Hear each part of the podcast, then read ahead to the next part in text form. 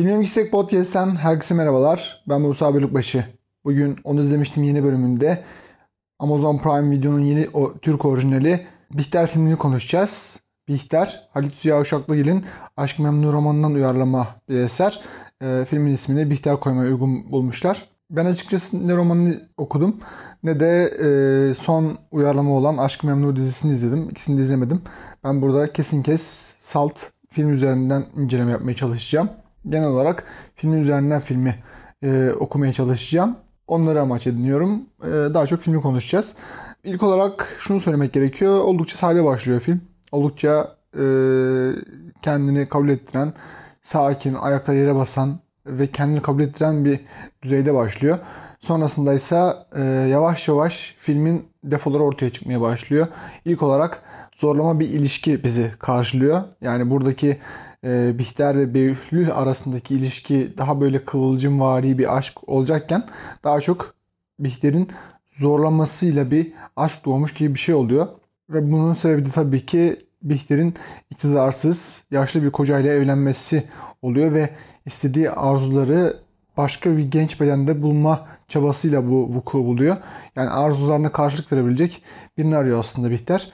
O arzulara karşılık verebilecek birisi de Behlül olduğu için evde en yakınında. Zaten çok da hovarda olduğu için Behlül biraz da Bihter'in e, aranan kanı diyebiliriz Behlül için.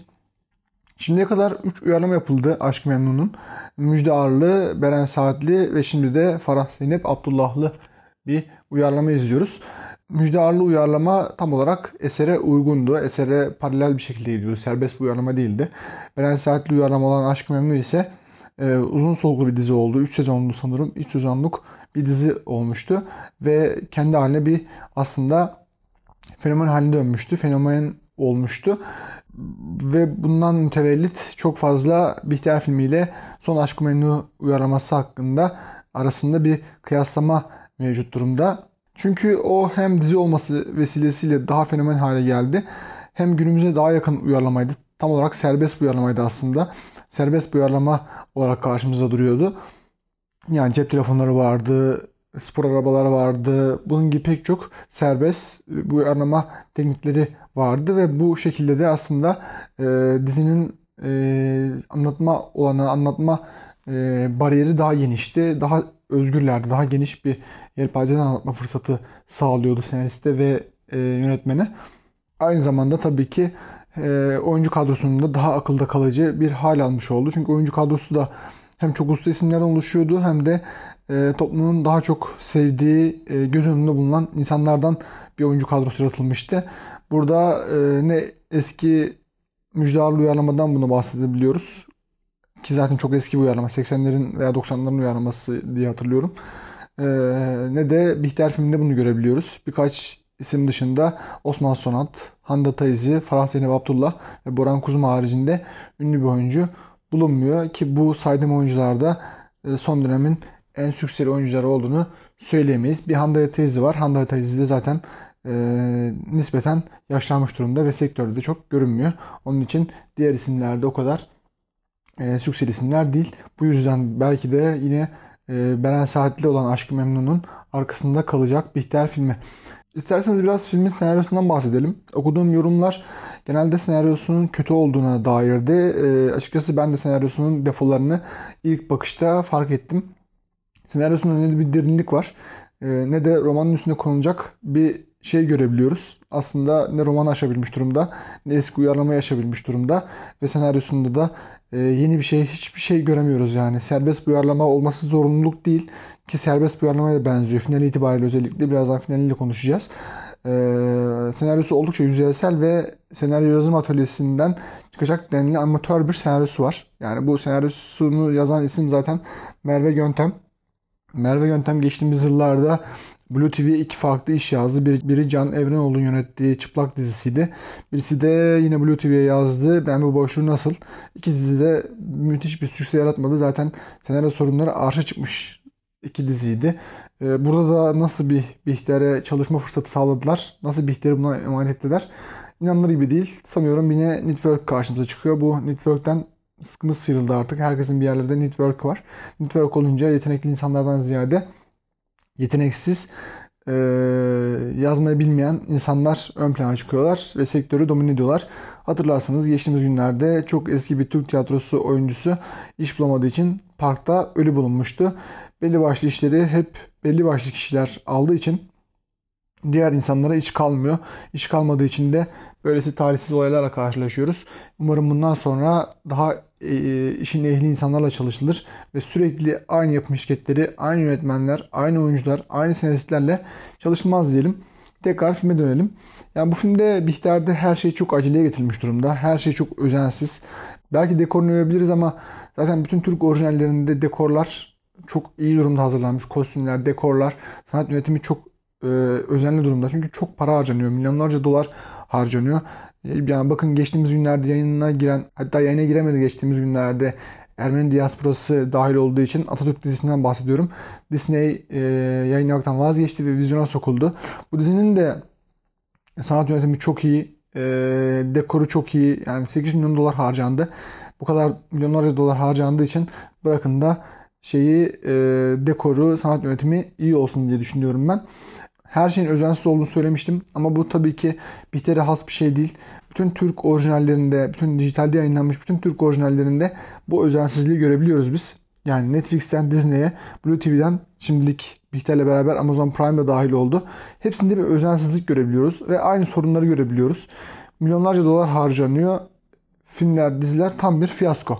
Yani bu kadar para harcanıp bu kadar fiyasko işlerin çıkması açıkçası beni biraz sinirlendiriyor ve çılgına döndürüyor. Ee, daha iyi şeyler izlemeye hak ediyoruz. Yani 2016'da ilk dijital dizi olan Masum'la beraber çok heyecanlanmıştık. Işık, ses, oyunculuklar, senaryo, sansüre boyun eğmeme gibi pek çok nüansla beraber e, büyük mutluğa barındırıyor Türk orijinalleri. Dijitalde yayınlanacak Türk orijinalleri ama geldiğimiz noktada cidden e, fiyasko ol, fiyasko bir e, işler karşımızda. E, bir elin beş parmağını geçmeyecek düzeyde işler yapıldı. Ee, iyi anlamda diyorum. Yoksa çok fazla çıtır çerez işler de yapıldı. Ama iyi anlamda birkaç tane yani bir elin parmaklarını geçmeyecek düzeyde e, iyi yapımlar yapılmış durumda. Yani buradaki temel varyasyon aslında konuşmamız gerekiyor. Neden bu kadar gelişi güzel, özensiz e, işler izliyoruz? Bunları konuşmamız gerekiyor aslında. Bunların temel sorusu aslında, e, temel cevabı aslında Eskiden diziler belli bir yaşanmışlıktan ve özel bir hikayeden yol açarak yapılırdı, yaratılırdı. Örneğin The Sopranos'un yaratıcısı David Chase annesiyle olan travmalardan yola çıkarak The Sopranos yaratmıştı.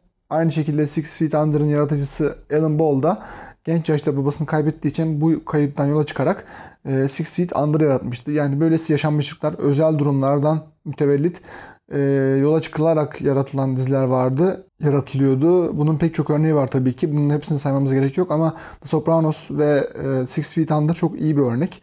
E, şimdiki dizi ve filmler ise sipariş usulü e, üretiliyor. Bu kalitesizliği, bu çiğliğin sebebi aslında söz konusu bu üretim pratiği. E, bu üretim pratiği dijital platformlara beraber aslında e, yaygınlaşmış durumda. E, platformlara artık filmden ziyade dizi gerekiyor. Çünkü dizilerle beraber e, insanları içeride tutmak gerekiyor. Aylık abonelik modeliyle çalıştıkları için içeride daha fazla insan tutmak gerekiyor ve haftalık yayınlanan dizilerle beraber bu çok mümkün oluyor. O yüzden filmlerden ziyade platformlar e, dizilere e, yığılmış durumdalar ve bunun için de tabii ki diziye ihtiyaçları var. Sürekli yapım şirketlerine, senaristlere dizi sipariş veriyorlar ve fabrikasyon üretimi yapan yapım şirketlerde OGM'yi buna örnek verebiliriz. O2'yi örnek verebiliriz.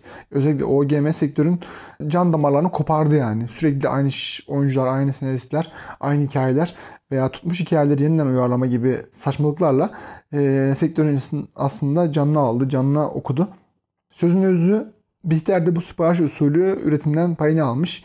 E, belli bir eşiği geçemeyen bir yapım. E, ve finalini konuşmak gerekirse finalde aslında Bihter ölüyor, intihar ediyor. Müjdali versiyonda da öyle. Beren Saatli versiyonda da intihar ediyordu. Ama burada farklı bir şey tercih edilmiş. Yani burada serbest uyarlama denebileceğimiz bir tekniğe gidilmiş ve kadın e, yaşadığı yasak aşktan dolayı intihar, ölümü seçmekten ziyade tabii ki bunun günahı, bunun suçu kendine ait olduğu için diğer kişileri, üçüncü kişileri ilgilendirmediği için e, yaşamaya devam ediyor ve burada filmlenen bir bakış açısını karşı karşıya kalmış oluyoruz. Yani Merve Göntem'in öldürmemesi karakterini e, biraz buraya işaret ediyor. Karakter yaşadığı e, tırnak içinde günahları, suçları bir yerde kendi e, hayatının bir parçası olduğu için, kendini ilgilendiren bir sorun olduğu için, e, ölmek zorunda olmasını gerektirecek bir durum olmadığı için e, öldürmüyor ve ölmüyor, intihar etmiyor. Ve bu yüzden bize de feminist okumaya mahal verecek e, okumalar vermiş oluyor. Genel olarak film hakkında bunları söyleyebiliriz. Sizin de merak ettikleriniz, eklemek istedikleriniz olursa e, musaitfilmbilgisayar.com'a mail atabilirsiniz. Maillerinizi bekleyeceğim. Belki de farklı bir şeyler e, eklemiş oluruz. Farklı bir e, anlatı dinamiği yaratmış oluruz diyeceğim. Evet bugün onu izlemiştim yeni bölümünde Amazon Prime Video'nun yeni Türk orijinali Bihter filmini konuştuk. Başka bir programda görüşmek dileğiyle. Hoşçakalın.